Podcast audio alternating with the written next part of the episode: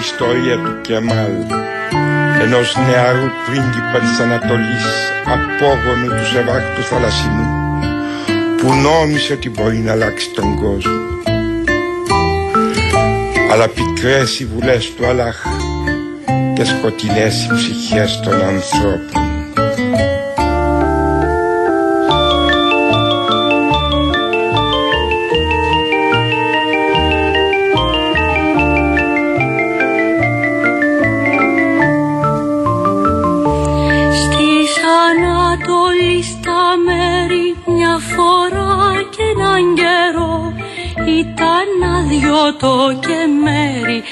μου χλιασμένο το νερό Στη Μοσούλη, στη Βασόρα, στην παλιά τη χουρμαδιά. Πικραμένα κλαίνε τώρα τη μου τα παιδιά. Κι ένας νέος από και γενιά βασιλική Αγρικάει το μυρολόι και τραβάει κατακί Τον κοιτάνει βεδουίνι με ματιά λυπητερή Κι ορκός τον αλάχ τους δίνει πως θα αλλάξουν τι καιροί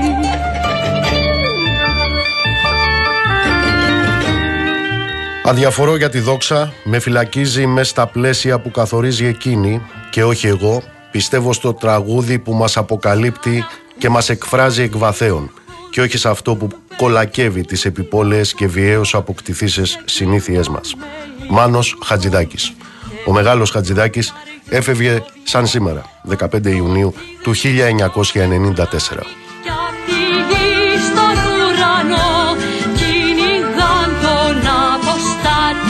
να τον πιάσουν ζωντανό Πέφτουν πάνω του τα στήφη σαν ατράτητα σκυλιά και τον πάνε στο χαλίφι να του βάλει τη θηλιά. Μαύρο μέλι, μαύρο γάλα ήπια εκείνο το πρωί. Πριν αφήσεις στην κρεμάλα τη στερνή του την πνοή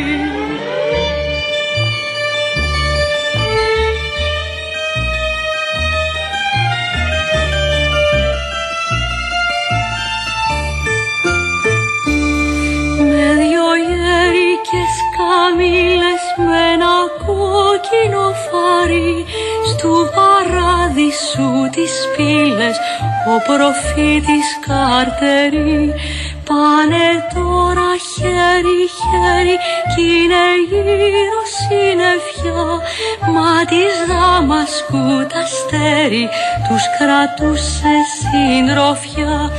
Σε ένα μήνα, σε ένα χρόνο βλέπουν μπρος τους τον Αλλάχ που από τον ψηλό του θρόνο λέει στον αμυαλό σε βάχ νικημένο μου ξεφτέρι δεν αλλάζουν οι καιροί. Με φωτιά και με μαχαίρι πάντα ο κόσμος προχωρεί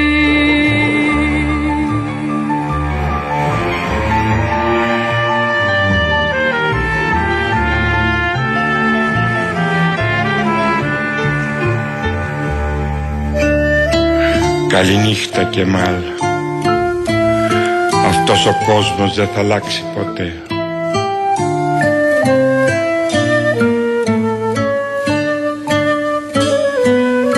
Καληνύχτα Καλησπέρα, καλησπέρα. Real FM 97 και 8 στην Αθήνα. Αντώνης Μορτάκης στην ρύθμιση του ήχου. Βάση Ακούτρα στο τηλεφωνικό μας κέντρο στο 211 200 200. Νίκος Μπογιόπουλος στα μικρόφωνα του αληθινού σταθμού της χώρας. Και πάμε ευθύς στην uh, τηλεφωνική μας γραμμή. Και τον ευχαριστώ πολύ που είναι εδώ μαζί μας. Είναι ο Ναύαρχος uh, Λιμενικού Εναποστρατεία, ο διεθνής πραγματογνώμονας, ο κύριος Νίκος Σπανός. Κύριε Σπανέ, καλησπέρα.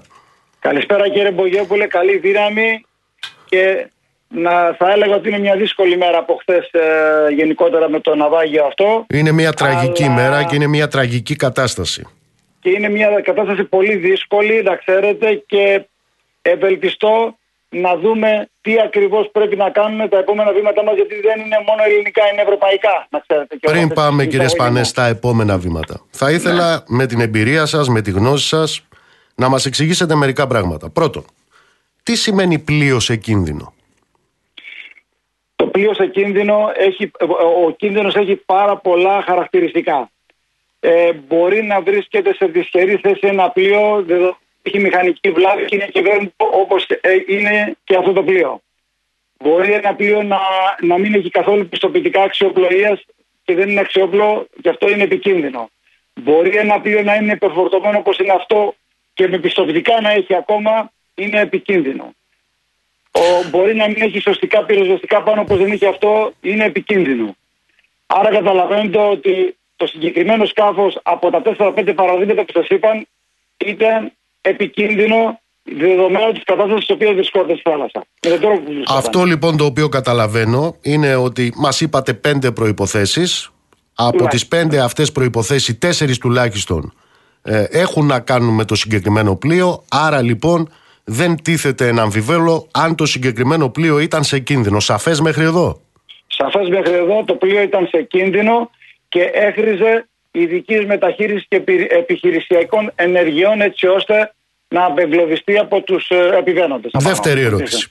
Οι ελληνικές και ευρωπαϊκές αρχές με βάση τα στοιχεία τα οποία έχουμε ε, σε γνώση μας μέχρι τούτη την ώρα είχαν γνώση της ύπαρξης του πλοίου καθώς και του κινδύνου στον οποίο βρισκόταν; Ναι, το σκάφος το γνώριζε πάρα πολύ καλά η Frontex ε, από τις πληροφορίες που έχει και συλλέγει και είναι και η δουλειά της αυτή με, τα, με το Διεθνές Δίκτυο Πληροφοριών που έχουμε μεταξύ όλων των χωρών σε συνεργασία με τη Frontex και την ΑΕΠ ακόμα.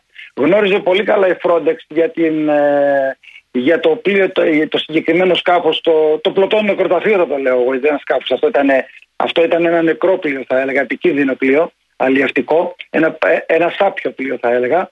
Γνώριζε πολύ καλά ότι το πλοίο αυτό έφυγε από το Τομπρούκ της ε, Λιβύης γιατί είναι ένα σημείο μαζί με άλλα δύο σημεία όπου γίνεται μεγάλη διακίνηση ε, μεταναστών από τους διακινητές. Άρα παρακολουθούν όλους αυτούς τους ανθρώπους οι οποίοι ε, δημιουργούν αυτά τα προβλήματα ε, παρανόμως βέβαια και ξέρουν πολύ καλά τις διαδρομές τους. Άρα το πλοίο ξεκίνησε από το Τομπρούκ με σκοπό να πάει στην Ιταλία. Αυτές ήταν οι πληροφορίες και αυτό συνήθως γίνεται. Όμως το πλοίο αυτό δεν πήρε την πορεία, δηλαδή την βορειοδυτική πορεία για να πάει απευθείας στην Ιταλία που ήταν 500 ναυτικά μίλια. Ήρθε πιο δεξιά θα έλεγα προς εμάς, δηλαδή πήρε βορειο-βορειο-βορειοδυτική πορεία δηλαδή και ανέβηκε προς την Πύλο περίπου στα 400 ναυτικά μίλια από το λιμάνι της Λιβύης και έφτασε έξω από, το, από την Πύλο περίπου στα 47 Άρα, ναυτικά λοιπόν, μίλια, μμμ. όπου όπου ε, ε, ενημερωθήκαμε γιατί καταλαβαίνετε αυτό το, παρα, το παρακολουθούσαν γι' αυτό ήταν και την πρώτη φωτογραφία της Frontex από πολύ ψηλά που είδατε τους ανθρώπους σαν στα φύλλα. Αυτή είναι η Καλά φωτογραφία το της λέτε, Frontex. γιατί έχουν κατακλείσει οι φωτογραφίες αυτές και τα ελληνικά και τα διεθνή μέσα μαζικής ενημέρωσης. Οι Ακριβώς, φωτογραφίες ακριβώς. αυτές δεν τραβήχτηκαν από τουρίστες, τραβήχτηκαν Όχι, από Frontex, ναι. Αρμόδιες αρχές. Από τις αρμόδιες αρχές, από μη επανδρομένα αεροσκάφια πάνω, από ελικόπτερα, από ό,τι κινείται Μάλιστα. πάνω δηλαδή. Από Άρα από τουλάχιστον από λοιπόν είναι επιβεβαιωμένο ότι ώρες ή και μέρες Ναι. πριν από τη βήθηση του πλοίου ελληνικές και ευρωπαϊκές αρχές γνώριζαν για την ύπαρξή του όπως γνώριζαν και για την επικινδυνότητα στην οποία βρισκόταν. Είναι σαφή αυτά μέχρι εδώ; Ε, πολύ σωστά τα λέτε. Να ξέρετε ότι γνώριζα, σας είπα, πάρα πολύ καλά από την αναχώρησή του. Γι' αυτό εγώ βάζω τον... Ε, για, να βάλουμε, για να τα βάλουμε όλα με τη σειρά και να, να λέμε τα πράγματα να ξέρει ο κόσμος τι συμβαίνει. Το πρόβλημα το ότι ξεκίνησε ένα πλοίο από εκεί το οποίο γνωρίζουμε ότι ξεκίνησε να κάνει μια διαδρομή μεγάλη μέσα στο FIR της Τρίπολης της Λιβύης χωρίς να το αντιμετωπίζει το περιστατικό η Τρίπολη είναι ένα μεγάλο λάθος της Ευρωπαϊκής Ένωσης να δει τι πρέπει να κάνει με το FIR της Τρίπολης. Της Λιβύης δηλαδή. Διότι δεν κάνει σωστά τη δουλειά του. Το πλοίο προχώρησε και μπήκε στο FIR Αθηνών. Ειδοποιηθήκαμε και από τις Ιταλικές αρχές, αναλάβαμε υποχρεωτικά το περιστατικό γιατί όποια περιοχή είναι το σκάφος, αναλαμβάνεις και τις ευθύνες σου. Αυτά λένε οι κανονισμοί. Αυτά λένε οι οδηγίες. Πείτε μου κάτι, Που σημαίνει- γιατί θα φτάσουμε στην Ευρωπαϊκή Ένωση. Ναι. Επειδή έχω ακούσει από χτες πολλά και διάφορα, θα ήθελα να μας εξηγήσετε τι σημαίνει ότι θέλαμε να τους βοηθήσουμε, αλλά εκείνοι δεν ήθελαν. Έχει βάση ένας τέτοιος ισχυρισμός; Κοιτάξτε τι συμβαίνει. Αυτοί ήθελαν να πάνε στην Ιταλία. Οι διακινητές που ήταν μέσα, από ό,τι καταλαβαίνω θα τους πιάσουμε, θα τους αναγνωρίσουμε τουλάχιστον. Οι διακινητές σε συνεργασία με τα διεθνή κυκλώματα παράνομων διακινητών που δρούν γενικότερα και τα ξέρουμε πάρα πολύ καλά αυτά και γνωρίζετε τι συμβαίνει σε αυτό το κομμάτι, είστε όλοι έμπειροι, ε, έδωσαν εντολή να πάνε προς Ιταλία. Αυτοί οι άνθρωποι πληρούσαν να πάνε στην Ιταλία. Όταν τους είπαν όμως τη στιγμή που έβαζε μηχανική βλάβη ότι είμαστε έξω από την Ελλάδα, φαίνεται αντέδρασαν αυτοί και είπαν, ξέρετε κάτι, εμείς είπαμε να πάμε στην Ιταλία. Τι σχέση έχουμε, γιατί δεν πάμε στην Ελλάδα; Στους διακινητε Και είπαν ότι δεν χρειάζονται καμία βοήθεια, δεδομένου ότι θα κινηθούν προς τις Ιταλικές ακτές. Δηλαδή από εκεί που ήταν άλλα 200 μίλια. Καταλαβαίνετε τι απόσταση μιλάμε, έτσι. Το σκάφος βρισκόταν τουλάχιστον 3-4 ημέρες από τον Ντομπρού στη θάλασσα. Όπως το βλέπετε, φορτωμένο επικίνδυνα. Οι άνθρωποι ήταν ταλαιπωρημένοι. Παρ' όλα αυτά όμως θέλουν να πάνε στην Ιταλία. Στο στάδιο αυτό που βρέθηκαν στα 47 ναυτικά μίλια νοτιοδυτικά της Πύλου και δεν κατά τη, κατά τη θέση των ελληνικών αρχών που ακούμε τώρα. Έτσι. Εγώ δεν το ξέρω αν είναι αληθινό αυτό. Έτσι, προς Θεού, έτσι, από αυτό εσείς παίρνετε τι ακριβώς υπόθηκε και από τις ελληνικές αρχές, από ό,τι κατάλαβα. Εγώ μιλώ επί ναι. τη βάση των επίσημων ανακοινώσεων. Ανακοινώσεων. Σωστό. Επί, επί των ανακοινώσεων που σωστά το λέτε, αυτά ανακοινώθηκαν. Από, λένε δεν χρειαζόμαστε βοήθεια. Αυτό εμάς δεν μας απασχολεί τι θέλουν αυτοί. Εμείς έχουμε ένα περιστατικό, έχουμε ένα σκάφος το οποίο είναι επικίνδυνο, έχουμε ένα σκάφος το οποίο δεν έχει πιστοπτικά, όπως σας είπα, και όλα αυτά τα οποία σας ανέφερα προηγουμένως, και κινδυνεύει. Οπωσδήποτε πρέπει να ενεργοποιήσω τον μηχανισμό μου, όπως και ενεργοποιήθηκε ο μηχανισμός, με εναέρια και πλωτά μέσα, γιατί μην ξεχνάτε ότι είναι και σε μια απόσταση πάρα πολύ μεγάλη ανοιχτά της, ε, των ακτών της ε, Πελοποννήσου.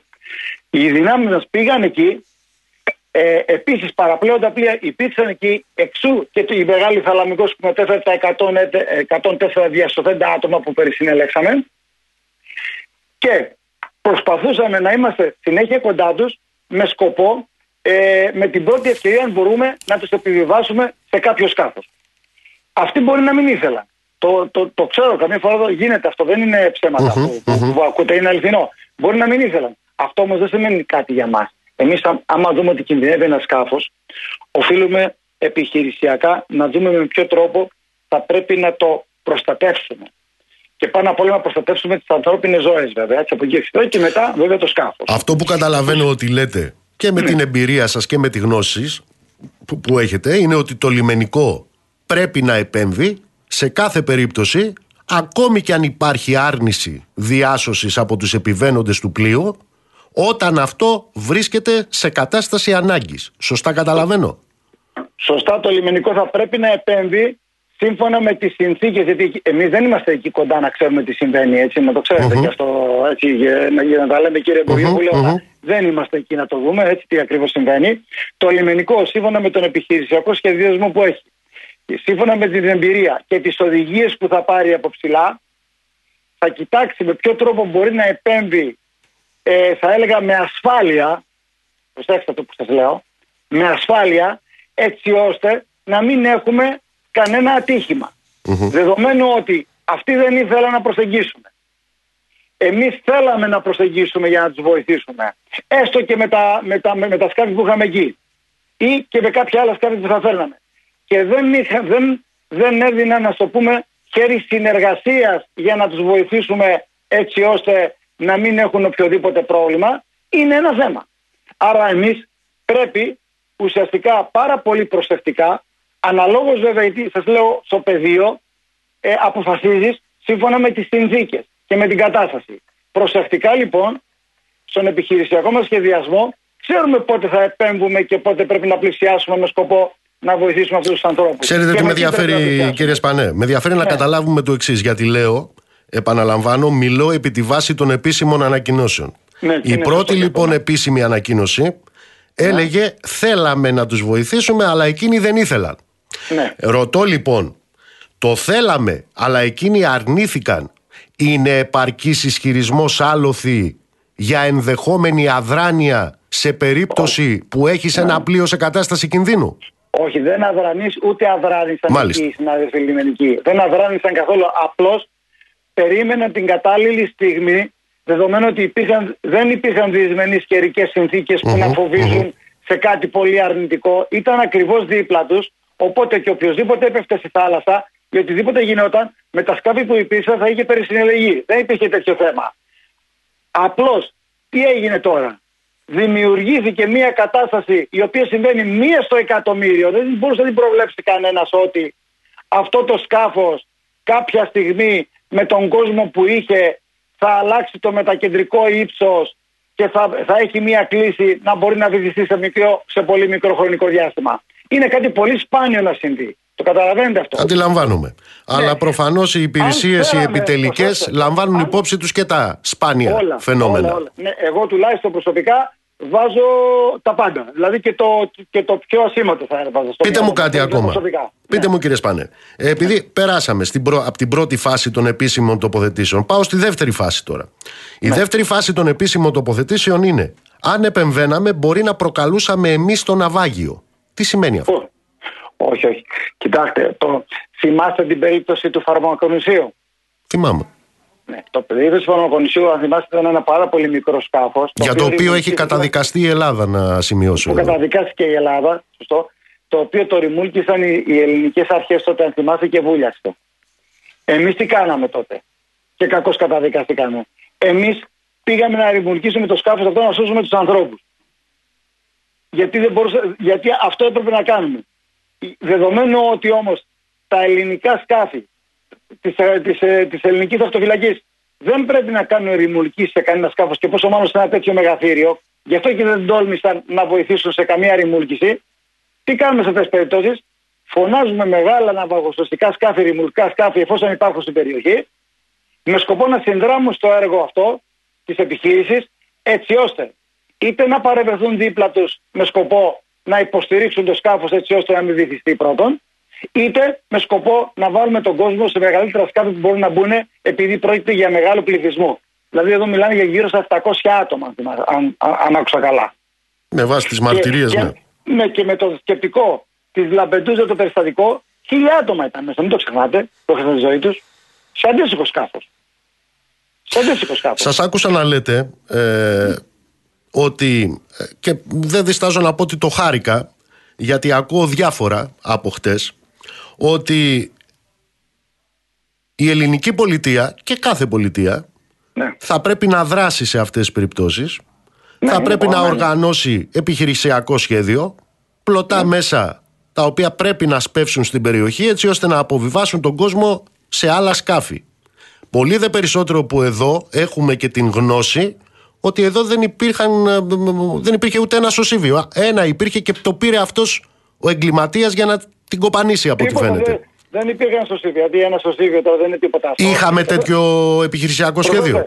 Εδώ, εδώ δεν υπήρχαν σωστικά, σωστικά πάνω. Ή μια βαρκούλα, κάποιο life raft, κάτι που να μπορέσει αυτό, αυτό να βοηθήσει και τους ναυαγούς, τους ανθρώπους δηλαδή που θα βοηθήσουν στη θάλασσα. Δεν είχε τίποτα από το σκάφος. Ήταν, ήταν ένα, ένα νεκρό σκάφος. Αλλά αυτό που μου λέτε, θα, θα σας πω το εξής τι προβλέπετε να ξέρετε mm-hmm. και ποιο είναι και το νομικό καθεστώς. Γιατί αυτό μας ενδιαφέρει να το ξέρουμε για την πολιτεία μας, έτσι. Mm-hmm. Η έρευνα και διάσωση της ανθρώπινης ζωής που κινδυνεύουν στη θάλασσα δεν είναι μια δυνητική παροχή του παράκτιου κράτους, αλλά μια ουσιαστική υποχρέωσή του, να ξέρετε, η οποία αποτελεί και τη βασική αρχή του εθνικού δικαίου που απορρέει από την αλληλεγγύη μεταξύ των ευρισκομένων στη θάλασσα και την ανάγκη παροχής βοήθειας σε εκείνους που βρίσκονται στη θάλασσα. Είναι καθήκον, λέτε. αυτό, είναι καθήκον. Είναι καθήκον αυτό. Επίσης, η έρευνα και διάσωση βασίζεται, να ξέρετε, σε δύο βασικές αρχές του διεθνούς δικαίου.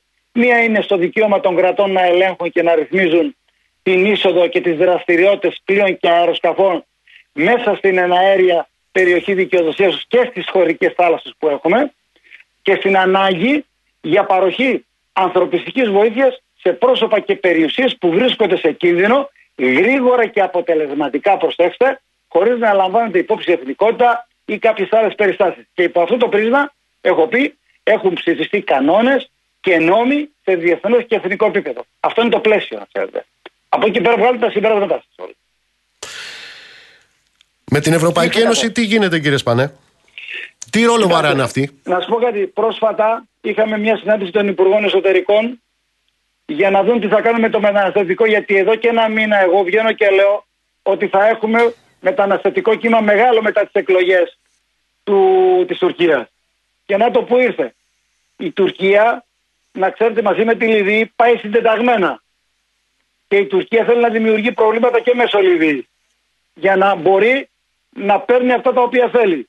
Και να βγάζει ένοχους πάντα την Ελλάδα. Θυμάστε πέρσι στο, από το βήμα του ΟΗΕ, από ένα διεθνές ακροατήριο που, που ο Ερντογάν μας είπε, μας μίλησε ότι κάνουμε κλίματα κατά της ανθρωπότητας. Το ξεχάσατε και ότι πνίγουμε ανθρώπους. Όχι, δεν ξέχασα όπως δεν έχω ξεχάσει ότι ο Ερντογάν είναι ο πρόεδρος της χώρας που η Ευρωπαϊκή Ένωση σε ό,τι αφορά το μεταναστευτικό την έχει βαφτίσει ασφαλή χώρα.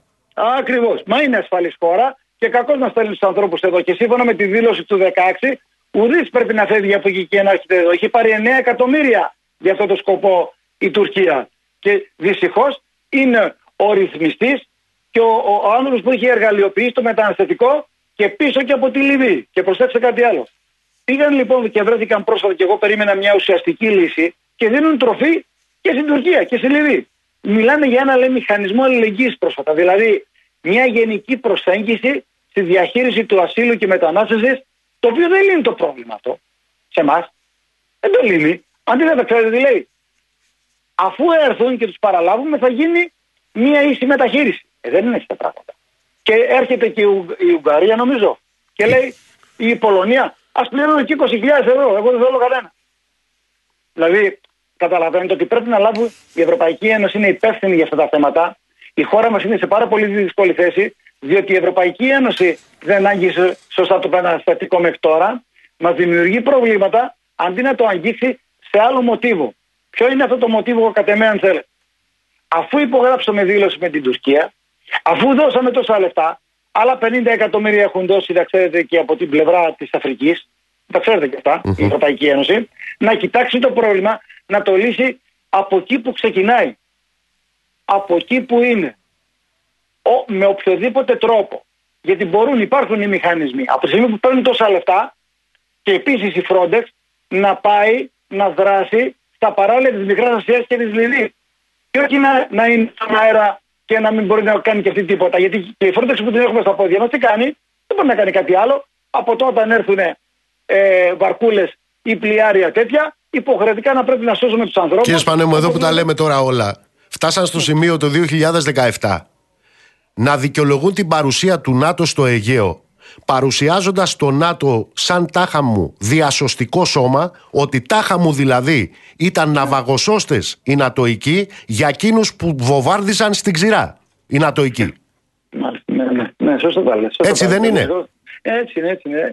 Καλά τα λέτε, καλά τα λέτε κύριε Μπογιόπουλε, αλλά όπως βλέπετε ήδη, ήδη και εσείς ο ίδιος, όπως και όλοι μας, α, έχουμε μια μεγάλη θα έλεγα απορία μέσα μας και πονάμε για αυτά τα οποία συμβαίνουν ε, στις θάλασσές μας γιατί πραγματικά κάποια περιστατικά δυστυχώς ε, είναι και δύσκολα περιστατικά. Πρέπει να, να υπάρχουν και τα κατάλληλα μέσα πρέπει να υπάρχει, και να, να υπάρχει θα έλεγα ένας μεγάλος μηχανισμός να μπορεί να υποστηρίξει όλο αυτό το μεγάλο, το μεγάλο πρόβλημα που δημιουργείται με το μεταναστευτικό με αυτές τις μάζες των ανθρώπων που έρχονται από απέναντι οι οποίοι όπως σας έχω πει θέλουν να βρουν μια καλύτερη ημέρα και τελικά πνίγονται στη θάλασσα. Δυστυχώς πρέπει να δούμε τι πρέπει να κάνουμε έστω ακόμα από κοινού με τις συμφωνίες που έχουμε υπογράψει με, Λίβη, με, με, με, με Ιταλία, με Μάλτα, με Αίγυπτο και με, με Κύπρο, με Λιβύη δεν έχουμε υπογράψει να μπορέσουμε να περιπολούμε τα όρια μας με σκοπό να, τους, να μην τους αφήνουμε να περνάμε τουλάχιστον. Και αν λέμε τους απέναντι ελάτε να τους πάρετε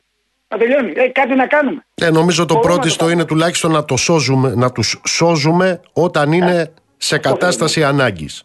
Πάντως να ξέρετε ότι υπάρχει κατάσταση ανάγκης. Είμαστε υποχρεωμένοι με χέρια και δόντια. Ο επιχειρησιακός μας μηχανισμός πρωτίστως να ασχοληθεί με την ασφάλεια την ανθρώπινη ζωή, με την ασφάλεια της ανθρώπινης να σώζει ανθρώπους. Σας ευχαριστώ πολύ κύριε Σπανέ. Εγώ κύριε Μπογιώπλη, καλό βράδυ.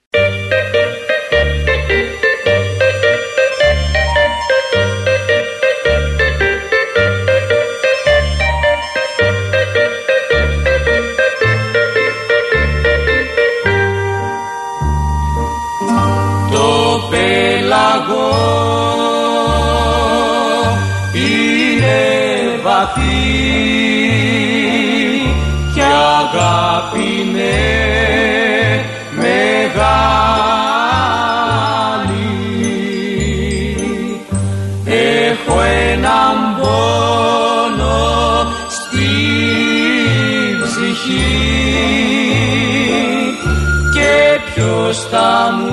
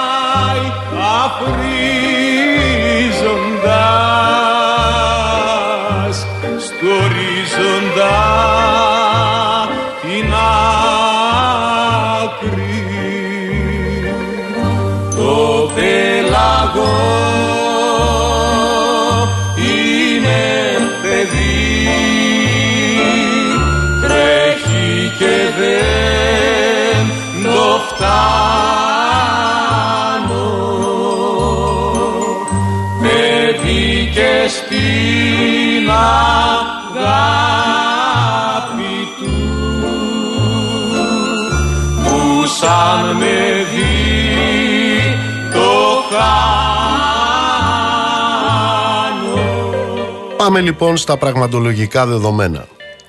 Θα είμαι ευσύνοπτος. Τι ξέρουμε μέχρι τώρα; Μέχρι τώρα ξέρουμε ότι οι διεθνείς αρχές, οι ευρωπαϊκές αρχές, οι Frontex και οι ελληνικές αρχές ήξεραν ώρες, αν όχι μέρες πριν από το ναυάγιο, την ύπαρξη αυτού του πλοίου. Δεύτερον, τι άλλο γνωρίζουμε; Γνωρίζουμε ότι οι αρχές γνώριζαν ώρες, ημέρες πριν από τη βήθηση του πλοίου ότι αυτό το πλοίο ήταν σε κατάσταση κινδύνου. Τι άλλο γνωρίζουμε; Γνωρίζουμε ότι οι αρχές ώρες, αν όχι μέρες πριν από την βήθηση του πλοίου ήξεραν ότι αυτό είναι έμφορτο, ότι είναι υπερφορτωμένο με ανθρώπους οι οποίοι ήταν στιβαγμένοι σαν τσαμπιά στα φιλιών και ότι άπλωναν τα χέρια την ώρα που εμφανίζονταν αυτοί που τράβηξαν τις φωτογραφίες ζητώντας βοήθεια. Τι άλλο ξέρουμε; Ξέρουμε ότι αυτό το πλοίο που οι αρχές γνώριζαν την ύπαρξή του και την επικινδυνότητα στην οποία βρισκόταν, στην επικίνδυνη, στον κίνδυνο στον οποίο βρισκόταν, ότι βυθίστηκε. Και αυτό το ξέρουμε πια. Ξέρουμε ότι πήρε στα μπάρια του ενδεχομένως και 600 ανθρώπους. Γιατί αυτές είναι οι μαρτυρίες. Ότι επάνω μπορεί να βρίσκονταν και 750 άνθρωποι. Επίσης τι άλλο ξέρουμε; Ξέρουμε ότι οι αρχές μόλις γνωστοποιήθηκε αυτή η τραγωδία το πρώτο που είπαν ήταν ότι θέλαμε να τους βοηθήσουμε αλλά εκείνοι δεν ήθελαν. Αλλά αυτό το οποίο ακούμε και είναι στοιχείο της κοινής λογικής είναι ότι ήθελαν δεν ήθελαν όταν κάποιος βρίσκεται σε κατάσταση κινδύνου εσύ έχεις καθήκον και υποχρέωση ως κράτος μιλάμε αυτά μας έλεγε ο διεθνής πραγματογνώμονας ο Ναύαρχος του λιμενικού ο κύριος Πανός πριν από λίγο έχεις καθήκον να την προσφέρεις αυτή την βοήθεια αυτά είναι τα πραγματολογικά δεδομένα Αυτά ισχύουν σε μια χώρα που από χτες έχουμε πένθος, εθνικό πένθος. Και θέλω να ρωτήσω, πενθεί και ο κύριος Πλευρής; Πενθεί ο κύριος Πλευρής. Και το ρωτώ αυτό γιατί ο κύριος Πλευρής μας έλεγε πριν από μια δεκαετία ότι η φύλαξη των συνόρων από τους μετανάστες δεν μπορεί να υπάρξει αν δεν έχουμε απώλειες, αν δεν έχουμε νεκρούς. Και έχω απορία πενθεί και ο κύριος Πλεύρης, η απορία μου έχει να κάνει με το ότι αυτά τα έλεγε πριν από 10 χρόνια. Δεν είχε εκδημοκρατιστεί ακόμα τόσο όσο σήμερα, ώστε να τον έχει κάνει υπουργό υγείας, μάλιστα. Ο κύριος Μητσοτάκης, γι' αυτό έχω απορία. Πενθεί ο κύριος Πλεύρης. Πενθούν και εκείνοι της ε, καθεστική τάξης μας, οι οποίοι όταν αναφέρονται στους μετανάστες μιλούν για εισβολής το ξέρετε. Ότι μιλούν για εισβολής. Πενθούν και αυτοί. Πενθούν και εκείνοι που ψήφισαν το Δουβλίνο 2 στην Ευρωπαϊκή Ένωση.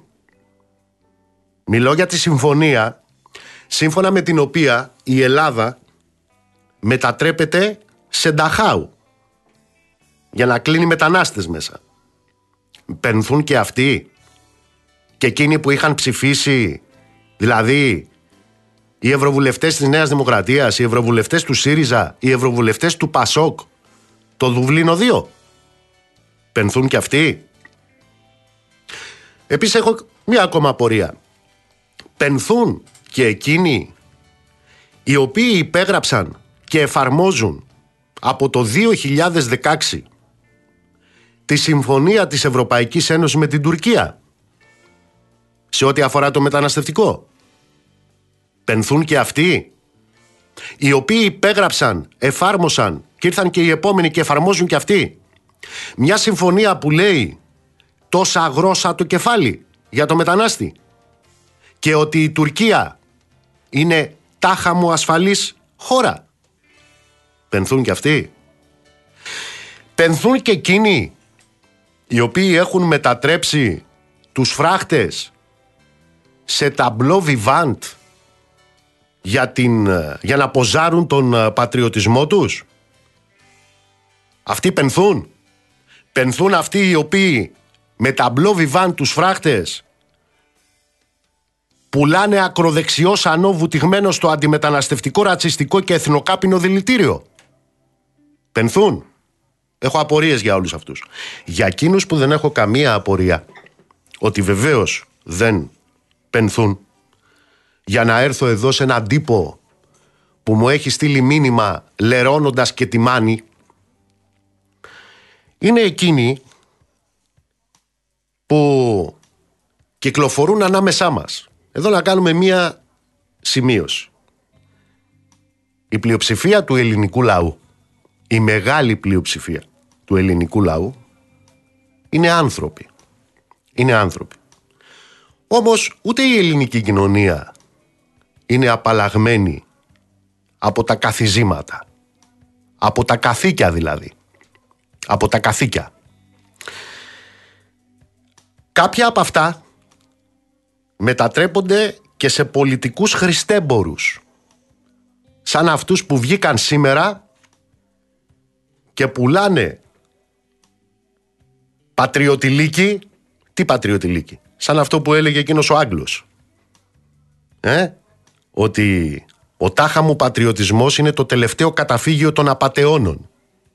Πουλάνε πατριωτηλίκη αυτοί οι χριστέμποροι σήμερα μετά από εκατοντάδες νεκρούς πουλώντας την ψηφοθυρική τους πραμάτια. Επίσης έχουμε και κάτι πολιτικά και μηντιακά τσόκαρα τα οποία έχουν βγει από χτες και κάνουν το ίδιο. Και κλαίνε, ξέρετε γιατί; Γιατί λέει στείλαμε ασθενοφόρα στην Καλαμάτα και πω πω πω δεν θα έχουμε ασθενοφόρα τώρα να τα χρειαστούν οι υπόλοιποι. Ακούτε τι ακούμε.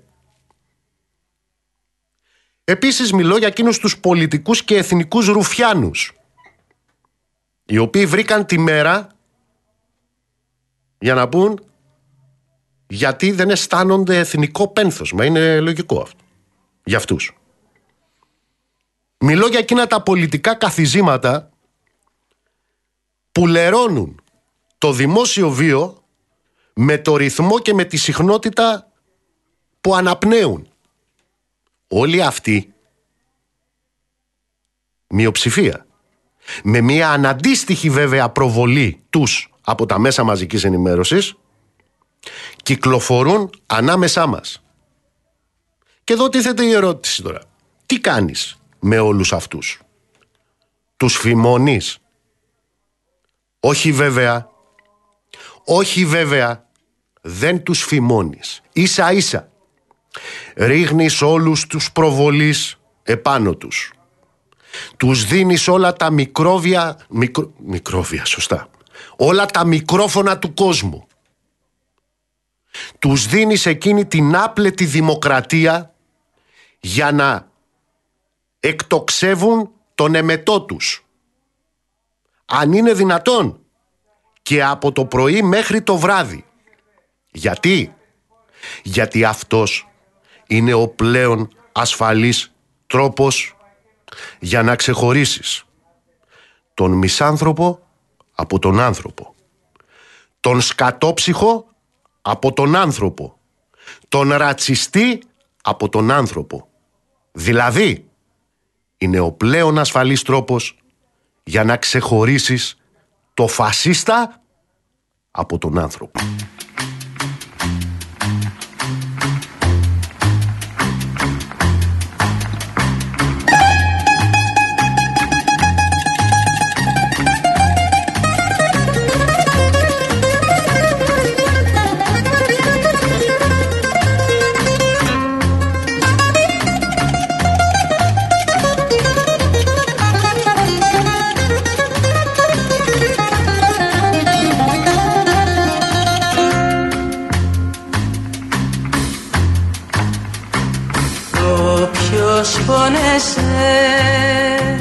Μέσα στη ζωή.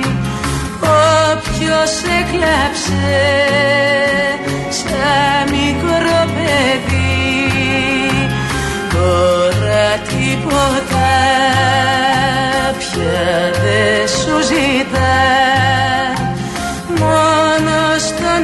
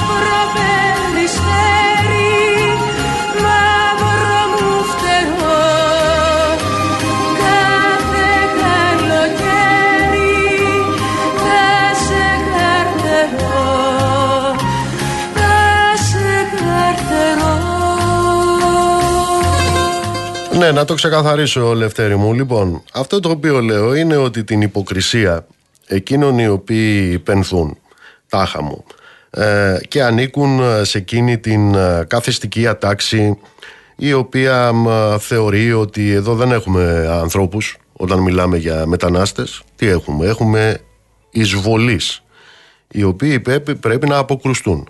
Αυτή την υποκρισία την καταλαβαίνω. Καταλαβαίνω. Όπως επίσης ε, καταλαβαίνω και την υποκρισία εκείνων των ε, σπουδαίων οι οποίοι μας λένε ότι θα πρέπει η μετανάστευση να αντιμετωπίζεται αν κάνουμε τη ζωή των μεταναστών κόλαση στην Ευρώπη. Δεν τα έχετε ακούσει αυτά. Τα ξέρετε. Βεβαίως, την καταλαβαίνω την υποκρισία τους. Όπως καταλαβαίνω και την υποκρισία εκείνων που λέγανε ότι, και το λένε ακόμα, ότι η φύλαξη των συνόρων από τους μετανάστες γίνεται με νεκρούς. Έτσι λέγανε. Την καταλαβαίνω την υποκρισία. Καταλαβαίνω την υποκρισία εκείνων που εξαντλούν τον πατριωτισμό τους στο φράχτη στον Εύρο αλλά δεν νιώθουν να φύγεται ο πατριωτισμός τους σε τίποτα όταν η Ελλάδα είναι ένα νατοϊκό προτεκτοράτο. Όταν η εθνική ασφάλεια είναι σουρωτήρι από τη CIA.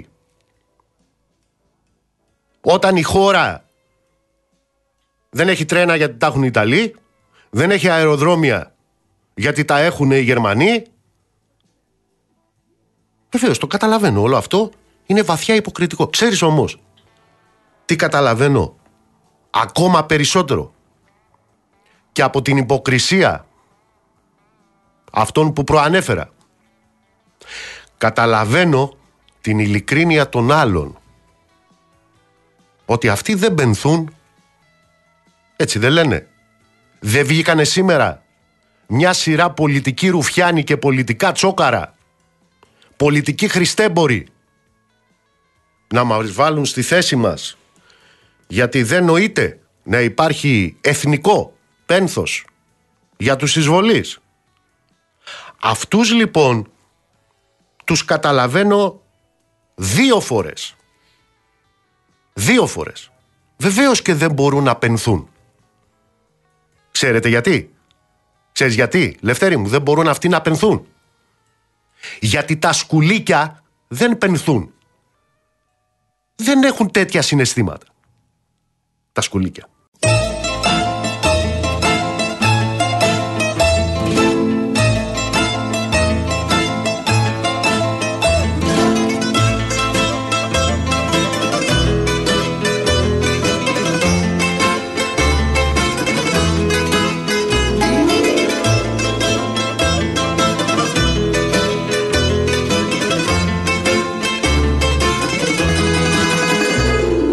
Ο Γιάννης ο Φωνιάς, παιδί μιας πατρινιάς και ενός μεσολογγίτη Προχτές την Κυριακή μετά τη φυλακή επέρασα από το σπίτι. Του βγάλαμε γλυκό, του βγάλαμε και μέντα Μα για το φωνικό δεν είπαμε κουβέντα του βγάλαμε γλυκό, του βγάλαμε και μέντα Μα για το φωνικό δεν είπαμε κουβέντα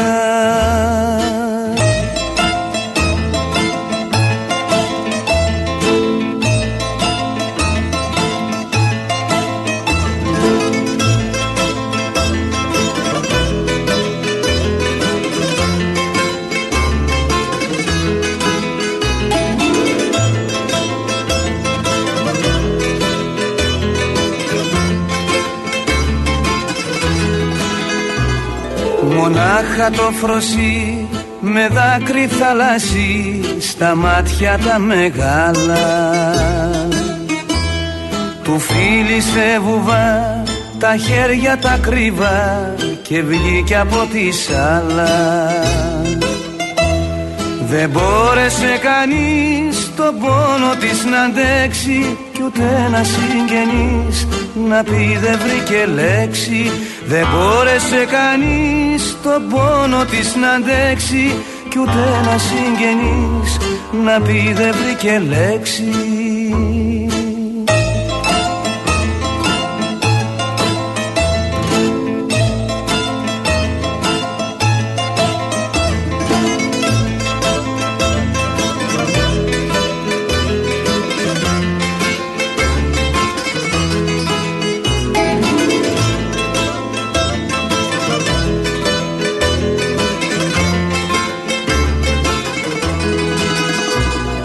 ο Γιάννης ο Φωνιάς στην άκρη της γωνιάς με του καημού τα αγκάθι.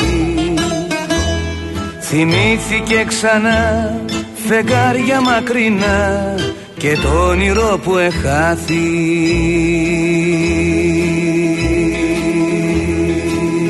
Καλησπέρα, καλησπέρα σε όσους μπήκατε τώρα στη συχνότητα. Δεύτερη ώρα της εκπομπής Real FM 97 και 8 στην Αθήνα. Αντώνης Μορτάκη στη ρύθμιση του ήχου. Βάσια Κούτρα στο τηλεφωνικό μας κέντρο στο 211-200-8200. Ηλεκτρονική τρόπη επικοινωνίας με SMS, γραφετερία, αλκενό. Το μήνυμά σας και αποστολή στο 19600 με email στη διεύθυνση στούντιο papakirialfm.gr. Νίκος Μπογιόπουλος στα μικρόφωνα του αληθινού σταθμού της χώρας. Θα είμαστε μαζί μέχρι τις 9.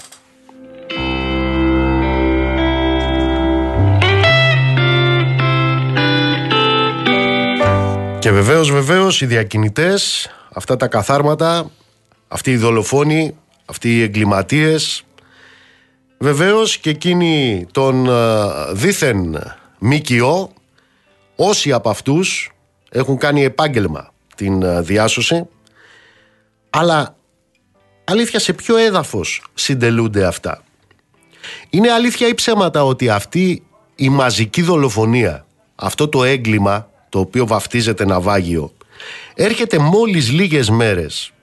Μετά τις συζητήσεις των Υπουργών Εσωτερικών της Ευρωπαϊκής Ένωσης για τη νέα επέσχυντη ρατσιστική συμφωνία, αυτήν που καρατομεί δικαιώματα στο άσυλο, που βάζει ακόμα περισσότερα εμπόδια σε κάθε κατατρεγμένο πρόσφυγα που προσπαθεί να ξεφύγει από το θάνατο στη χώρα του λόγω πολέμων, δικτατοριών, καταστροφών, πείνας.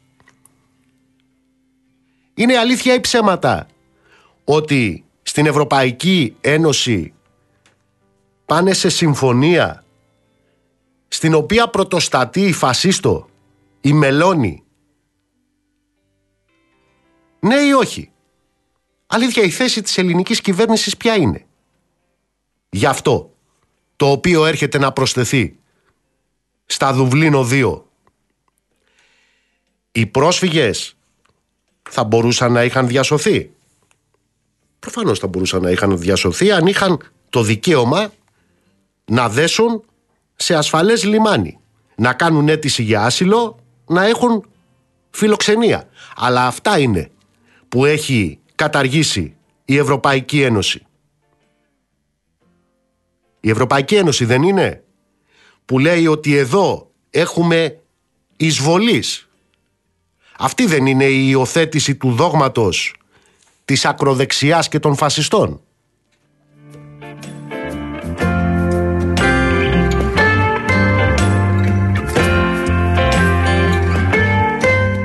Αλήθεια, τι άλλη απόδειξη χρειάζεται για το ποιος είναι ο ηθικός αυτούργος του εγκλήματος όταν έχεις τις συμφωνίες της Ευρωπαϊκής Ένωσης για το, για το μεταναστευτικό.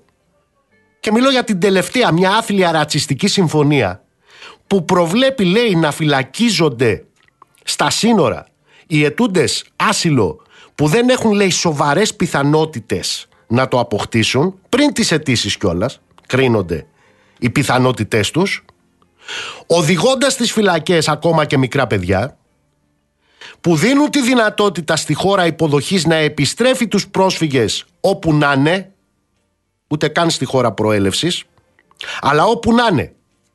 Αρκεί να μπορεί να αποδειχτεί κάποιος λέει δεσμός και στο τέλος τέλος έχουν λέει και το δικαίωμα, αυτά κουβεντιάζουν, σε όποιον δεν θέλει μετανάστες να το εξαργυρώνει με 20.000 ευρώ το κεφάλι.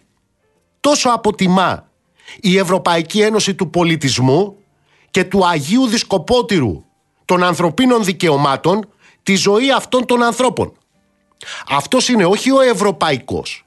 Αυτός είναι ο ευρωενωσιακός τους πολιτισμός. Αλλά αν θέλουν να το λένε και ευρωπαϊκό, δίκιο έχουν. Γιατί στην Ευρώπη, εκτός από το διαφωτισμό, τι άλλο γεννήθηκε. Θυμάστε, ο φασισμός και ο ναζισμός. Και αυτά εδώ γεννηθήκαν, στην Ευρώπη.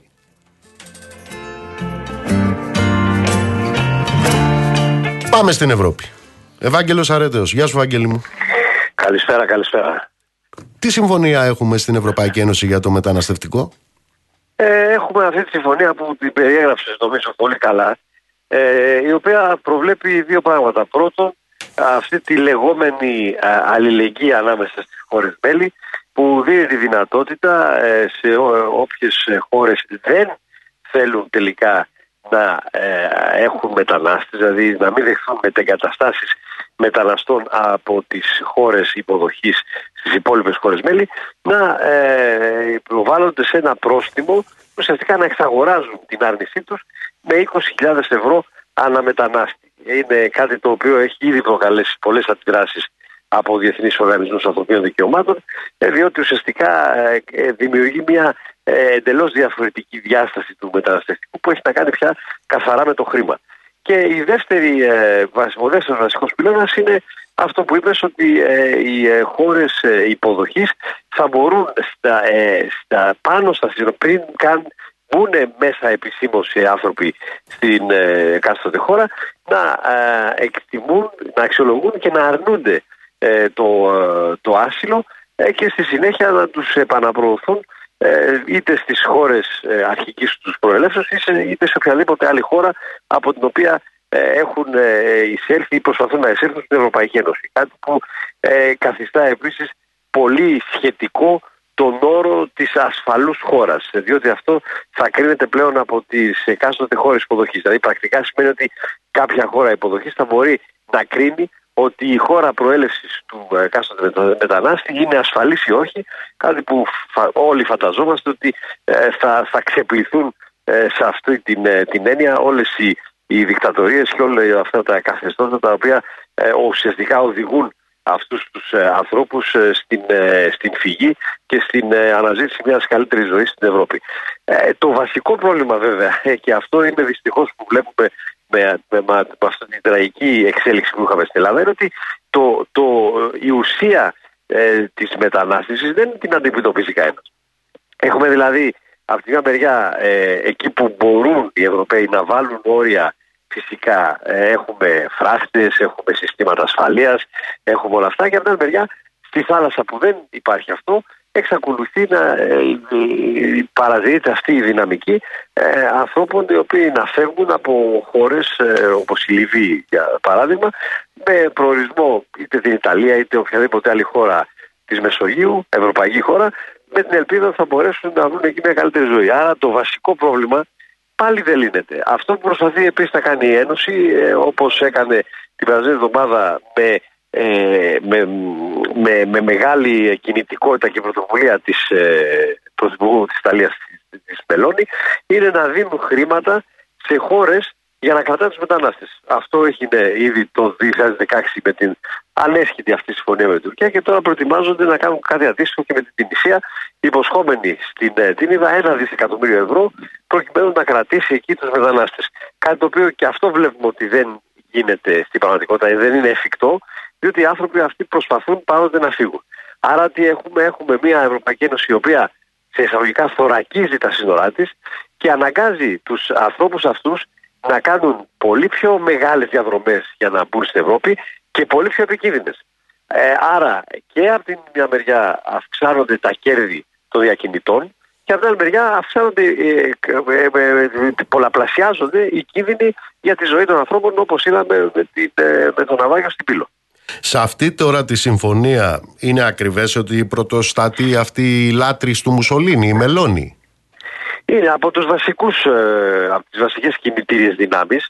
Ε, και ο άλλος ο Ορμπάν είναι που πρωτοστατεί; Και ο Ορμπάν, ο Ορμπάν βεβαίως αρνήθηκε, η Ουγγαρία αρνήθηκε να ψηφίσει υπέρ της ε, συμφωνίας αυτής ε, και εκεί θα δούμε πλέον πώς θα εξελιχθεί. Αυτοί αρνούνται να πληρώνουν κιόλας. Πολύ πιθανό να αρνούνται και πληρώνουν. Ναι. Οπότε Ε, ακόμα είναι νωρί διότι δεν έχει περάσει αυτή η συμφωνία από το Ευρωπαϊκό Κοινοβούλιο, ε, που εκεί ίσως τα πράγματα είναι λίγο πιο δύσκολα. Αλλά το σίγουρο είναι ότι κάποια στιγμή μέσα στο 24 θα καταλήξουμε σε μια συμφωνία, η οποία πάνω κάτω θα μοιάζει με αυτή που, που ξέρουμε τώρα. Ε, άρα θα έχουμε ουσιαστικά τις τις ίδιες δυναμικές. Και βεβαίως έχουμε όλες αυτές τις ε, ε, νεοφασιστικές δυνάμεις που, που ενισχύονται πλέον σε, σχεδόν σε όλη την Ευρώπη ε, οι οποίες πρωτοστατούν και στις ε, όποιες συμφωνίες και όποιους κανονισμούς ε, ε, προκύπτουν από την Ευρωπαϊκή Ένωση αλλά και στην ε, διαμόρφωση ενός δημόσιου διαλόγου ο οποίος είναι καθαρά ξενοφοβικός. Ε, τώρα για να καταλάβουμε ακριβώς τι συμβαίνει, έτσι για να το πούμε με δύο παραδείγματα. Ε, ξέρουμε ότι στο καράβι αυτό, στο αλλιευτικό αυτό που πήρε εκατοντάδες ανθρώπους ε, στο τάφο, στον υγρό, ήταν Αφγανοί επάνω.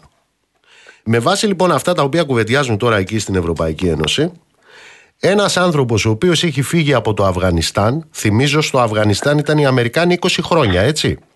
Και παρέδωσαν σε ποιους, στους Ταλιμπάν. Σε αυτούς δεν παρέδωσαν. Εκεί στο Αφγανιστάν οι Αμερικάνοι.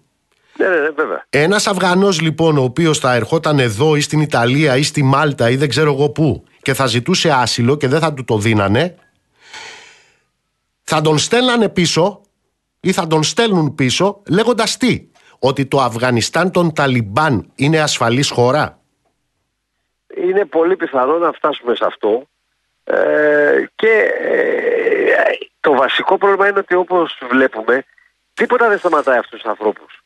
Δηλαδή ε, δεν θα έρθουν από τον εύκολο δρόμο που μέχρι πρώτη για παράδειγμα ήταν ο Εύρος θα προσπαθούν από τα νησιά. Δεν μπορούν από τα νησιά τα, του Αιγαίου, θα προσπαθήσουν από τη Λιβύη, από την Αλγερία.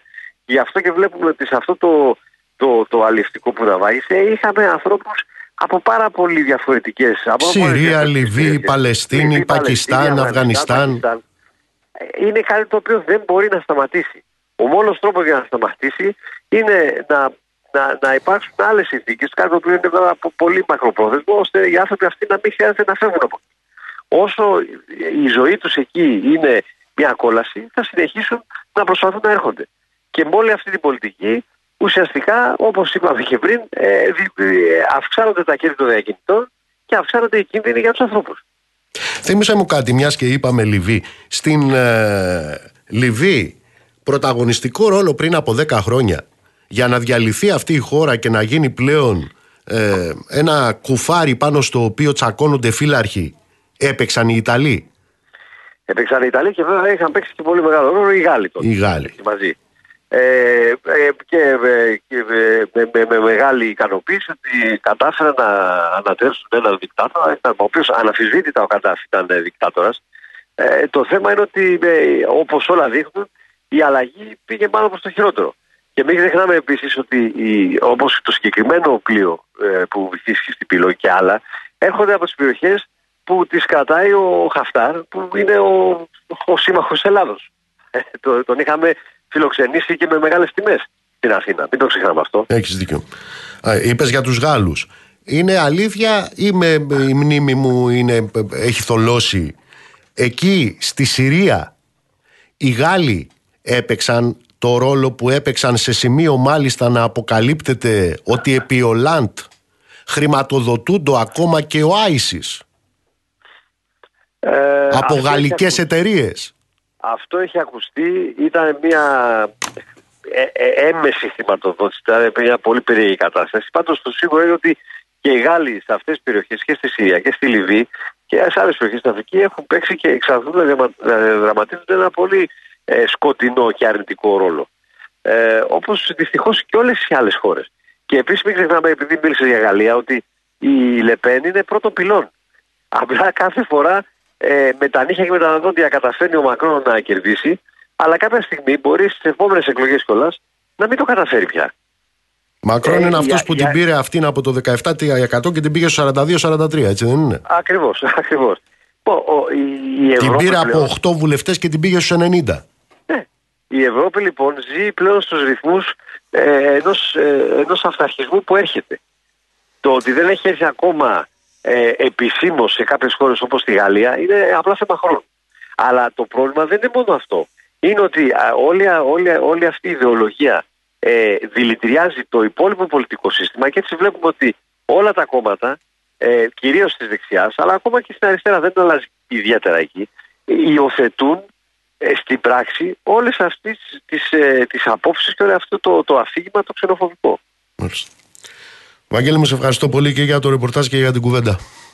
Καλό βράδυ. Να σε καλά, σε ευχαριστώ πολύ.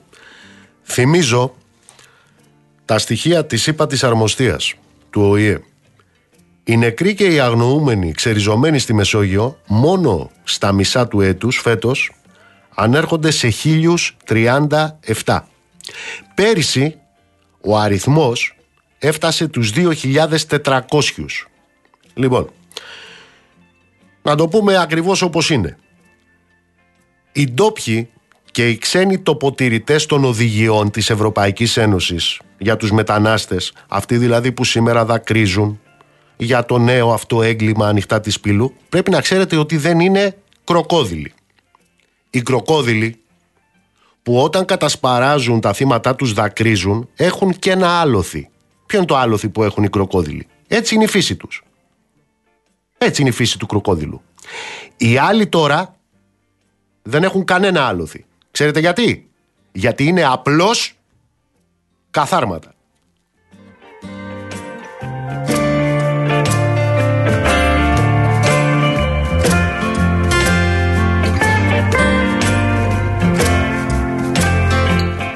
Λοιπόν, αλλάζουμε θέμα. Πάμε στη Σύση. Σύση Σταυροπυράκου. Έλα, Σύση μου, καλησπέρα. Γεια σου, Νίκο. Τι γίνεται, έχουμε νέα αύξηση επιτοκίων; Έχουμε νέα αύξηση επιτοκίων, ήταν αναμενόμενη κατά 25 μονάδες βάσης. Βέβαια αυτό που προκύπτει από τις σημερινές ε, ε, τοποθετήσεις της επικεφαλής της ΕΚΤ, της Κριστίν Λαγκάρτ, είναι ότι ουδείς αυτή τη στιγμή μπορεί να στοιχηματίσει πού θα σταματήσει αυτό το ράλι των επιτοκίων.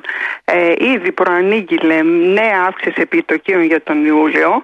Ε, Καινούρια, επόμενη, έρχεται και άλλη ναι, δηλαδή. Ναι. Ε, προειδοποίησε ε, η Κριστίν Λαγκάρτ ότι ο πληθωρισμός αν και έχει μειωθεί θα παραμένει σε πολύ υψηλό επίπεδο για μεγάλο χρονικό διάστημα και ξεκαθάρισε ότι η Ευρωπαϊκή Κεντρική Τράπεζα σε αντίθεση με την Αμερικανική τη Fed δεν είναι έτοιμη να σταματήσει αυτή την ε, ε, νομισματική σύσφιξη. Είπε μάλιστα χαρακτηριστικά δεν έχουμε τελειώσει το ταξίδι, δεν έχουμε φτάσει ακόμα στον ε, προορισμό μας. Αυτό λοιπόν σημαίνει ότι σίγουρα θα έχουμε μια αύξηση τον Ιούλιο. Ο Αύγουστος έτσι κι αλλιώς είναι νεκρός μήνας και το παράθυρο είναι ορθά ανοιχτό από το φθινόπωρο για νέες αυξήσεις επιτοκίων. σε αυτό το σενάριο συνηγορεί και το γεγονός ότι σύμφωνα με τα στοιχεία που ανακοίνωσαν ε, ο πληθωρισμός παραμένει ε, σε υψηλό επίπεδο και σύμφωνα με τις προβλέψεις της Ευρωπαϊκής Κεντρικής ε, Τράπεζας όπως ανακοινώθηκαν ε, ανέφερε ότι στην έκθεσή της η τράπεζα ότι ο πληθωρισμός θα διαμορφωθεί ε, στο 5,4% του 23 θα υποχωρήσει το 3% του 24 και θα διαμορφωθεί στο 2,2% του 25. Να θυμίσουμε ότι στόχος της Ευρωπαϊκής Κεντρικής Τράπεζας είναι πληθωρισμός το 2%.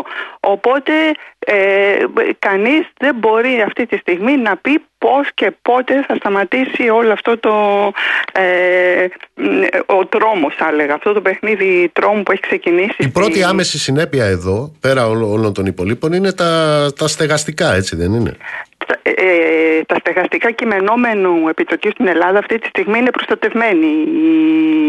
Εκείνο το τρία που είχαν οι πει. δανειολήπτες, γιατί οι τράπεζες, όχι μόνο οι συστημικές, όλες και οι εταιρείες διαχείρισης είχαν συμφωνήσει σε πάγωμα των επιτοκίων για ένα χρόνο. Ε, αυτό ισχύει από τον περασμένο Μάρτιο μέχρι και το Μάρτιο του 2024. Επομένως, για ένα χρόνο ε, οι συγκεκριμένοι δανειολήπτες δεν επηρεάζονται από τις αυξήσεις των επιτοκίων που ανακοίνωσε η Ευρωπαϊκή Κεντρική Τράπεζα. Όμως, Νίκο, δεν ισχύει το ίδιο ε, τόσο για τα επιχειρηματικά ή όλα τα άλλα δάνεια που συνδέονται με τα ευρωπαϊκά επιτόκια, γιατί ε, οι συγκεκριμένοι δανειολήπτες θα δουν τις δόσεις τους να αυξάνονται για μία ακόμη φορά και επίσης αυτοί δεν έχουν καμία προστασία, δεν έχουν μπει δηλαδή σε κάποιο πλαίσιο ε, και για αυτούς ήδη το κόστος τόσο για τα παλιά δάνεια που είχαν όσο και για τα νέα έχουν, έχει εκτοξευθεί και θα εκτοξευθεί περαιτέρω.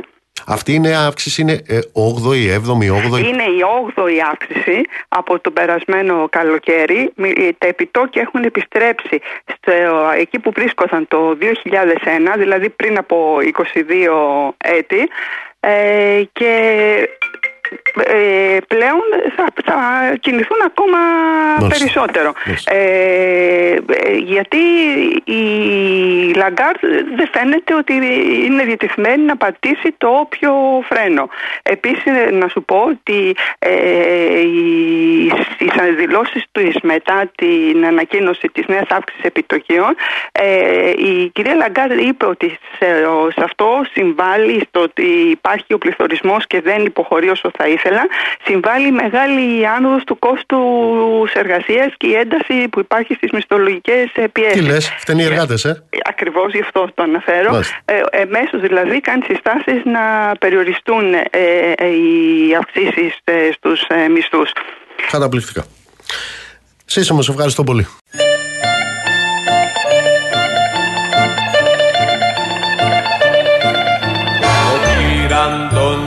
Πάει καιρός που ζούσε στην αυλή. Με ένα κανάτι και ένα κρεβάτι και με κρασί πολύ. Είχε δυο μάτια γάλανάκια χτένει στα μαλλιά. και ένα λουλούδι πάντα φορούσε στα ρούχα τα παλιά. Αχ κύριε Αντώνη πως αγαπάμε και μαζί σου τα στραπηδάμε τις φωτιές για σένα μετράμε ώσπου να έρθει η βροχή. Και το θύμο σου πάντα ξεχνάμε σαν πουλιά μαζί τριγυλάμε σαν παιδιά με σένα γελάμε σαν κάνεις προσευχή. Κύριε Αντώνης βιάζεται να πάει να κοιμηθεί. γιατί το βράδυ στα όνειρά του θέλει να θυμηθεί ότι ποτέ δεν έζησε μες στο όνειρο του ζει. Μα η νύχτα φεύγει και λυπημένο τον βρίσκει χαραυγή Αχ κύριε Αντώνη πως αγαπάμε και μαζί σου τα στραπηδάμε. Τις φωτιές για σένα μετράμε τον θύμο σου πάντα ξεχνάμε. Σαν πουλιά μαζί τριγυλάμε σαν παιδιά με σένα γελάμε. Σαν κάνεις προσευχή. Μα ένα βράδυ ο κύρα Αντώνης τρώνει να κοιμηθεί. κι όταν ξυπνάμε τον καρτεράμε στην πόρτα να βρεθεί. Μα ο κύρα Αντώνης δεν θα βγει ποτέ του στην αυλή. Αφού για πάντα μες στον όνειρό του θέλησε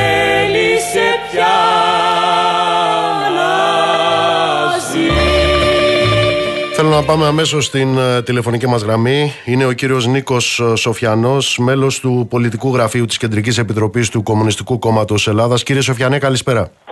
Καλησπέρα. Να πω πριν ξεκινήσουμε την κουβέντα μας ότι χιλιάδες άνθρωποι ε, έχουν ανταποκριθεί στο κάλεσμα και του ΚΚΕ και δεκάδων εργατικών σωματείων ε, και εργατικών κέντρων της χώρας και καταγγέλουν στα συλλαλητήριά τους που γίνονται αυτή την ώρα την αντιμεταναστευτική πολιτική της Ευρωπαϊκής Ένωσης που συνυπογράφεται και εφαρμόζεται από Νέα Δημοκρατία, ΣΥΡΙΖΑ, ΠΑΣΟΚ και είχε σαν αποτέλεσμα και αυτή την πολύ νεκρή τραγωδία ανοιχτά της πύλου. Εκεί σας βρίσκουμε νομίζω στο Σύνταγμα, στο συλλαλητήριο, έτσι δεν είναι; Συλλαλητήριο, απλά λίγο πιο εκεί για να μπορέσουμε να μιλήσουμε. Πραγματικά είναι μαζική ανταπόκριση. Ο λαός μας δεν πρέπει να εθιστεί από αυτές τις δολοφονίες, από αυτή την πολιτική που μετατρέπει την Ευρωπαϊκή Ένωση σε ένα κλειστό φρούριο, από την πολιτική που την ώρα που σπέρνει πολέμους, που σπέρνει την εκμετάλλευση σε αυτούς τους ανθρώπους, τους καταδικάζει μέσω των κυκλωμάτων των δουλεμπόρων να πνίγονται στη Μεσόγειο και στο Αιγαίο. Κύριε Σοφιανέ, θυμίστε μου το Δουβλίνο 2 στο Ευρωκοινοβούλιο και στις Ευρωπαϊκές Επιτροπές. Ποιοι τα έχουν ψηφίσει; τα έχουν ψηφίσει τα κόμματα που αναφέρατε, τα συστημικά κόμματα και μάλιστα και σαν κυβερνήσεις και, και τα τρία κόμματα με διαφορετικές κυβερνήσεις έχουν υλοποιήσει τις συνθήκες Δουβλίνο 1, 2 και 3 που ουσιαστικά δημιουργούν το, το, το καθεστώς εγκλωβισμού και που μάλιστα με την συνθήκη Ευρωπαϊκής Ένωσης, τη Συμφωνία Ευρωπαϊκής Ένωσης Τουρκίας μετατρέπει και τα πρώτα σημεία εισόδου, όχι τις πρώτες χώρες εισόδου, τα πρώτα σημεία εισόδου, γι' αυτό έχουμε και το καθεστώς που έχουμε στα νησιά και στον Εύρο, σαν χώρους ουσιαστικά αποκλειστικής παραμονής των ε, προσφύγων και των μεταναστών μέχρι να αιτηθούν το άσυλό τους. Κύριε Σοφιανέ, ποια είναι; Οι οποίες, τις οποίες τις ζήσαν οι νησιώτες και όλα δείχνουν ότι μια τέτοια πολιτική θα συνεχιστεί γιατί είμαστε στα πρόθυρα μιας νέας συμφωνίας Ευρωπαϊκής Ένωσης για τους μετανάστες η οποία ουσιαστικά κάνει κουρελόχαρτο τη συνθήκη της Γενέβης και θα έλεγα ε, κύριε Μπογιούπουλη ότι ε, με μία εξαίρεση ε, όλοι οι πρόσφυγες ε, δεν είναι το ίδιο οι πρόσφυγες από την Ουκρανία δικαιούνται αυτό που πρέπει να δικαιούνται πραγματικά να, είναι, να, να αντιμετωπίζουν δηλαδή τις πρόνοιες της Γενέβης αυτό όμως δεν ισχύει για τους άλλους πρόσφυγες τους πρόσφυγες από τη Συρία, από το Αφγανιστάν, από το Σουδάν από τη Σομαλία από εκεί δηλαδή που οι υπεριαλιστές και η Ευρωπαϊκή Ένωση με το δικό της ρόλο έχουν μακελέψει λαούς και έχουν δημιουργήσει αυτά τα κύματα. Ναι, οι υπόλοιποι δεν είναι γαλανοί και ξανθοί. Ε, Όπως ναι. επίσης δεν παίζει βέβαια κάποια σημασία να είναι γαλανός και ξανθός όποιος έρχεται από αυτές τις χώρες, αλλά έχει λεφτά να αγοράσει εδώ δημόσιο πλούτο. Ναι. Είναι προφανές. Ποια είναι η θέση; Αυτό το οποίο ζούμε, το οποίο κάθε τρεις και λίγο ε, έρχεται στην επιφάνεια με κροκόδιλους που δακρύζουν και το βαφτίζουν αυτοί οι οποίοι δακρύζουν ως μεταναστευτικό πρόβλημα. Η θέση του Κουκουέ για αυτό ποια, ποια είναι κύριε Σοφιάνε. Πώς αντιμετωπίζετε αυτό που αυτοί το λένε πρόβλημα; Εμείς θεωρούμε ότι αυτό το σύστημα της εκμετάλλευσης, η οικονομία του, αυτό το σύστημα το οποίο τσακίζει την προοπτική των λαών της Ευρώπης, δημιουργεί και τους όρους και τις συνθήκες μέσα από τις αναμετρήσεις τις οποίες διεξάγει. Δεν έγινε τυχαία η Λιβύη μη χώρα, χώρα η οποία δεν, δεν υφίσταται. Δεν έγινε η Συρία ξαφνικά σημείο έντονοτατων πολεμικών συγκρούσεων. Είναι αποτελέσματα επεμβάσεων. Είναι αποτελέσματα επίσης μιας εξουθένωσης ενός ξεζουμίσματος των λαών αυτών των χωρών μέσα από τον ανταγωνισμό που γίνεται για τις πρώτες ύλες και τα παιχνίδια γεωστρατηγικής που παίζονται. Αυτή τη στιγμή είμαστε αντιμέτωποι με τις συνέπειες της πολιτικής τους, τις οποίες τις πληρώνουν άνθρωποι. Και οι άνθρωποι δεν διαχωρίζονται στο χρώμα, στη φυλή, στη θρησκεία. Είναι άνθρωποι και οι πρόσφυγες έχουν δικαιώματα τα οποία υπάρχουν από αυτό έστω το δίκαιο το οποίο είναι σουρωτήρι κυριολεκτικά και πρέπει έτσι να αντιμετωπίζονται. Θέλω με την ευκαιρία που σας έχουμε μαζί μας είστε ο επικεφαλής της Λαϊκής Εισπύρωσης στο Δήμο της Αθήνας και διαβάζω ότι... Και εκ νέου υποψήφιος δήμαρχος. Και εκ νέου υποψήφιος δήμαρχος ε, με την υποστήριξη του Κομμουνιστικού Κόμματος Ελλάδος. Ε, διαβάζω ότι ο κύριος Δήμαρχος ε, και οι δημοτικές υπηρεσίες έχουν μπει σε φάση έτσι έντονης καθαριότητας. Και στο πλαίσιο αυτό ε, επιβλήθηκε πρόστιμο στο ΚΚΕ για την προεκλογική του δράση; Ε, ο Δήμαρχος της Αθήνας έχει πρωτοστατήσει κατά καιρούς σε διάφορες κινήσεις οι οποίες σκοπεύουν να χτυπηθεί η πολιτική διαπάλη είτε με την απαγόρευση των συγκεντρώσεων είτε τώρα με αυτόν τον κανονισμό που επικαλείται για την καθαριότητα της πόλης. Ταυτόχρονα όμως ο Δήμαρχος της Αθήνας δεν λέει την αλήθεια και ψεύδεται. Το Κομμουνιστικό Κόμμα Ελλάδας δεν πήρε πρόστιμο για αυσορύπανση, πήρε πρόστιμο για μοίρασμα προεκλογικού υλικού. Βρήκαν, λέει, φυλάδια του κόμματός μας σε 70 σημεία κεντρικών δρόμων της Αθήνας. Ταυτόχρονα όμω. Συγγνώμη, εκείνες οι 21.000 βγήκαν 70, δηλαδή επί 300 και ρίξανε 21.000. 70 πρόστιμα των 300 δραχμών το καθένα. Είναι, είναι μια τακτική που ουσιαστικά θέλει να εξουθενώσει οικονομικά ε, το Κομμουνιστικό Κόμμα Ελλάδας, αλλά και το ΜΕΡΑ που νομίζω επίσης επέβαλε πρόστιμο. 16.000 νομίζω στο ΜΕΡΑ, ναι. Και άλλα κόμματα.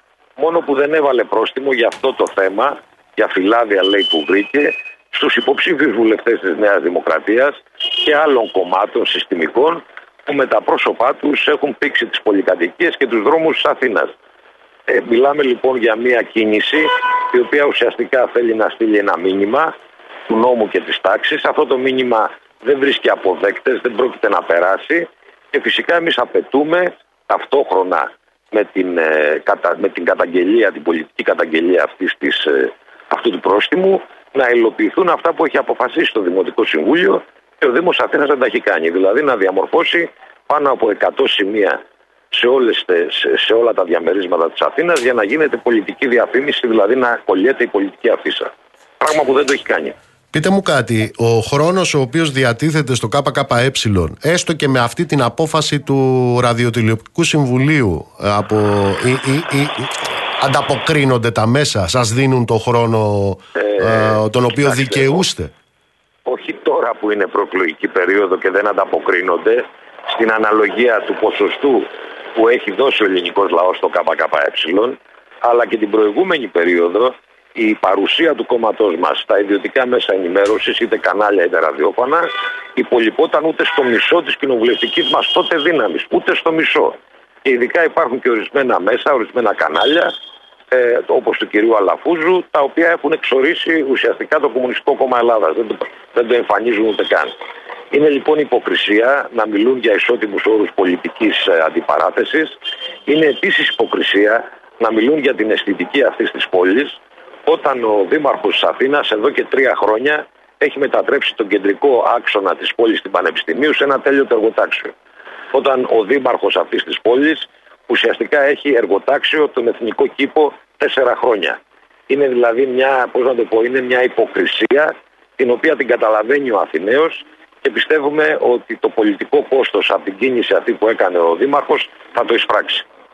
Πείτε μου, ποιος είναι ο στόχος του ΚΚΕ σε εκλογές σε 10 μέρες; Θα έλεγα ότι επειδή από τις δημοσκοπήσεις βγαίνει, βγαίνει ένας ε, κόσμος ο οποίος δεν είναι ευχαριστημένος από το αποτέλεσμα, νομίζω η πλειοψηφία του κόσμου αυτό βγαίνει από τις μετρήσεις.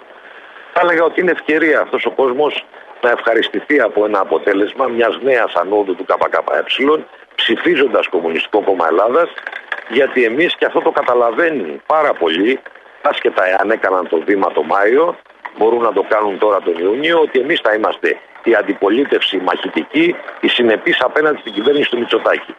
Γιατί εμείς δεν δεσμευόμαστε από την προγραμματική σύγκληση που έχει και ο ΣΥΡΙΖΑ και το ΠΑΣΟΚ με τα προγράμματα τα οποία ο ίδιος ο Μητσοτάκης θα ανακοινώσει αφού πάρει την αυτοδυναμία. Κύριε Σοβιανέ, ευχαριστώ θερμά. Και εγώ σας ευχαριστώ.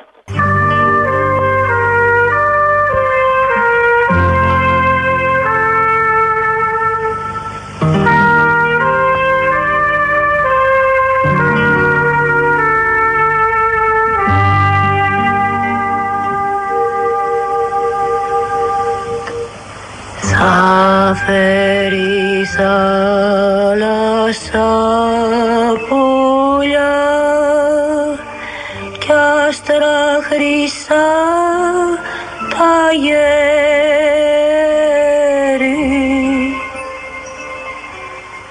Να σου χαϊδεύουν τα μαλλιά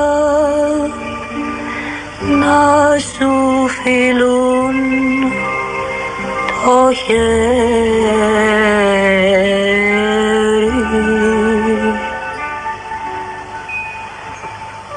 Άρτινο το φεγγαράκι ψεύτικη η ακρογιαλιά. Αν με πίστευες λιγάκι θα ήταν όλα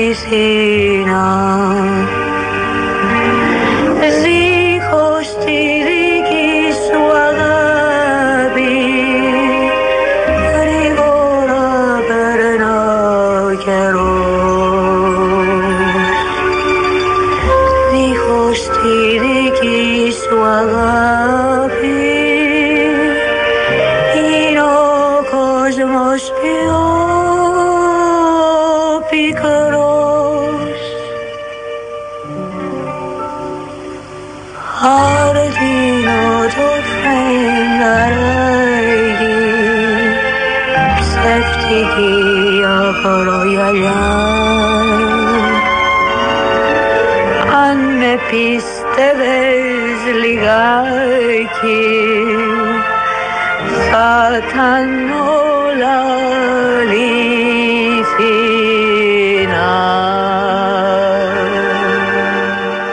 Λοιπόν, μετά τους ήχους του Οικουμενικού Χατζηδάκη, πάμε να δούμε τι γίνεται στην Οικουμένη και τι γίνεται στον κόσμο. Τζένι Κρυθαραέλα, Τζένι μου, καλησπέρα.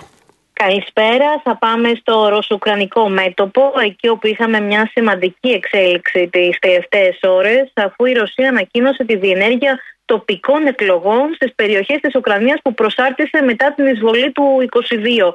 Οι εκλογές θα γίνουν στις 10 Σεπτεμβρίου. Πρόκειται για τις περιφέρειες Ντονέτσκ, Λουχάνσκ, Ζαπορίζια και Χερσόνα, στα ανατολικά και νότια της Ουκρανίας, όπου οι μάχες συνεχίζονται μέχρι και σήμερα και στις τέσσερις περιοχές. Η, Ρο- η Ρωσία ανακήρυξε τις περιφέρειες αυτές τμήμα των εδαφών της, αφότου διεξήγαγε δημοψηφίσματα τον περασμένο Σεπτέμβριο, τα οποία η Δύση και το Κίεβο κατήγγειλαν ως παράνομα. Τώρα, στο πεδίο των μαχών είχαμε για δεύτερη συνεχόμενη ημέρα την Οδυσσό και την ε, πόλη Κβέβηρη να είναι στόχος πυρο- ρωσικών πυραυλικών επιθέσεων με αρκετούς νεκρούς και ακόμη περισσότερους τραυματίες. Οι πύραυλοι που εκτοξεύθηκαν σήμερα το πρωί φαίνεται πως εξουδετερώθηκαν από την Ουκρανική αεράμυνα. Ωστόσο, είχαμε σήμερα και δηλώσεις του Γενικού Γραμματέα του ΝΑΤΟ, Γενς Στόλτενμπεργκ, ο οποίος κάλεσε τη Ρωσία να έρθει στο τραπέζι των διαπραγματεύσεων, βλέποντας, όπως είπε ο κ. Στόλτενμπεργκ, ότι η Ουκρανική αντεπίθεση είναι σε πλήρη εξέλιξη. Τζένι μου, σε ευχαριστώ πολύ. Καλησπέρα. Να στείλω πολλούς πολλούς χαιρετισμούς στη Μεταξία, στον Παναγιώτη, στον Πέτρο, στην Κρέτα, στο Όσλο, στον Κωνσταντή, στον Άγγελο στην Αγγλία, στον Γιώργο στην Αυστρία, στον Δημήτρη στη Γερμανία, στο Real Blocker, στον Αντώνη στην Ολλανδία, σε όλους και όλες. Να είστε, να είστε καλά. Περί Ανδρέ, θα μπεις στην εκπομπή την ε, προχτεσινή της Δευτέρας, θα ακούσεις το αφιέρωμα για τον Γιάννη Μαρκόπουλο. Να σας πω ότι αύριο θα είμαστε εδώ σε 7 η ώρα με έναν εκπληκτικό καλλιτέχνη, με τον ε, Γιάννη Ζουγανέλη, σε μια, όπως θα καταλάβετε, θα αντιληφθείτε, διαφορετική συνέντευξη.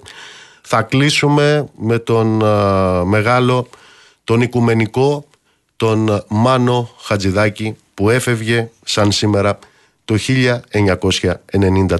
Να είστε καλά, ψυχή βαθιά.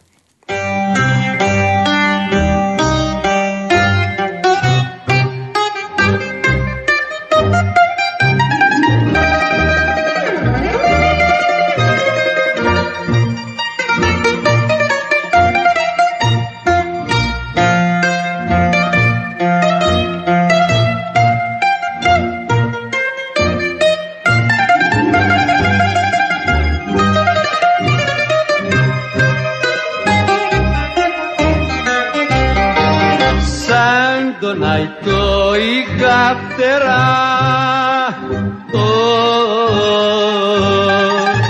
και πεταγά και πεταγά πολύ ψηλά. Μα ένα χέρι λατρεμένο.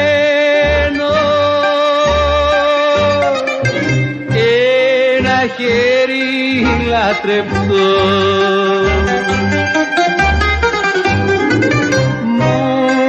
κόβει τα φτερά μου. Για να μην ψηλαπετώ. Είμαι αητός χωρίς φτερά. Χωρίς αγάπη και χαρά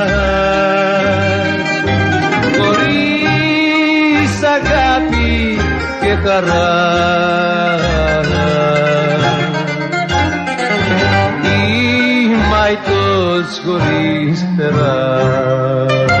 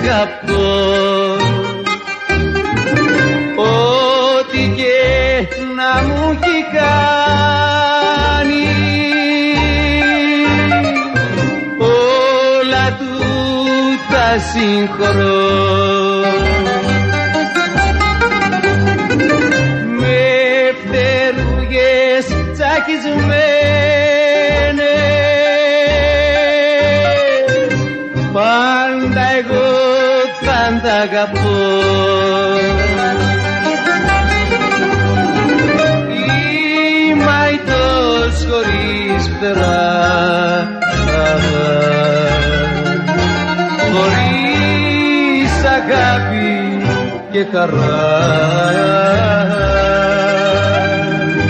χωρίς αγάπη και χαρά. Είμαι αητός χωρίς φτερά.